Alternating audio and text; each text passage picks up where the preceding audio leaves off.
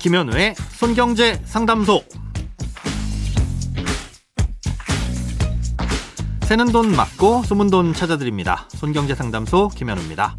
저축, 보험, 대출, 연금, 투자까지 돈에 관련된 고민이라면 무엇이든 맡겨주세요.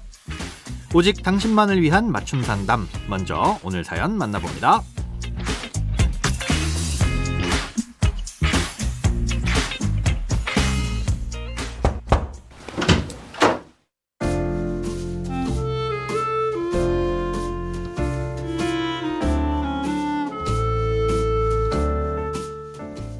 남편이 회사에서 올해 5월 퇴사했습니다.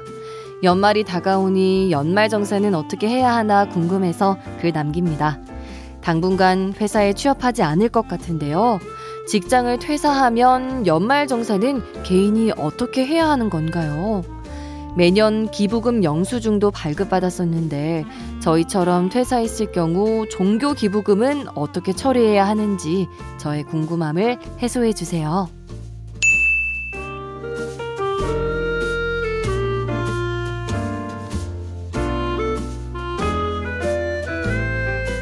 네, 벌써 2022년도 석 달이 채 남지 않았습니다. 연말 정산은 1년 농사라서 미리미리 잘 준비하셔야 된다고 여러 번 말씀드렸는데요. 지금 준비를 하는 건 마치 시험지를 받아서 열심히 문제를 푸는 것과 같고요. 내년 초에 연말정산 서류를 제출하는 건 그저 답안지를 내는 것과 똑같은 거라고 보시면 됩니다. 예, 직장을 다닐 땐 다니던 회사에서 이 답안지를 잘 걷어서 제출해 주는 건데요. 예, 우리가 홈택스에 들어가서 서류만 잘 출력해서 회사에 내면 예, 사실 회사에서 거의 모든 걸 다 알아서 해줍니다. 아, 그런데 회사를 나오시게 되면 이런 일들을 모두 알아서 해야 되는데요. 그렇다고 크게 겁먹으실 건 없으니까 음, 지금은 가벼운 마음으로 들어두셨다가 내년에 신고를 할 때 꼼꼼히 잘 챙겨보시기 바랍니다. 아, 일단 기존에 다니던 회사에서는 아마 지난 5월에 퇴사하실 때를 기준으로 국세청에 기본적인 내용을 바탕으로 신고를 해둔 상태일 겁니다.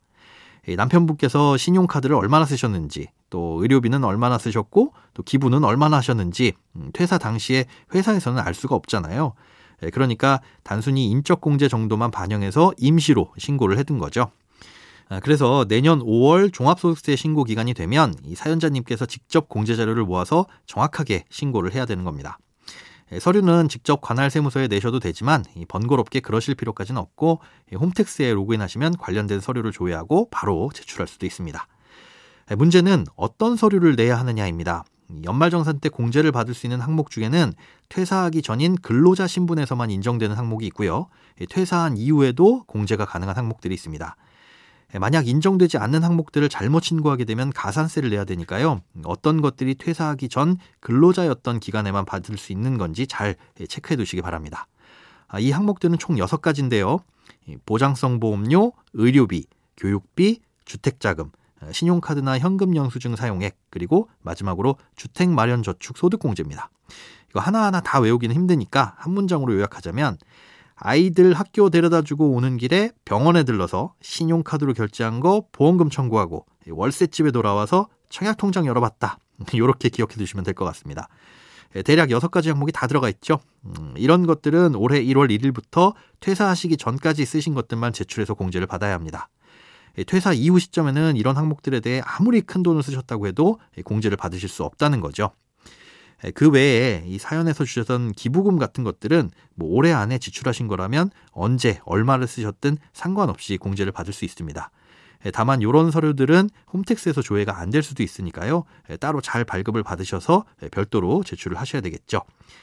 어, 내년 5월쯤 돼서 신고하실 때 궁금한 게 있으시면 관할 세무서나 국세청 콜센터 126번에 전화를 하셔도 되고요.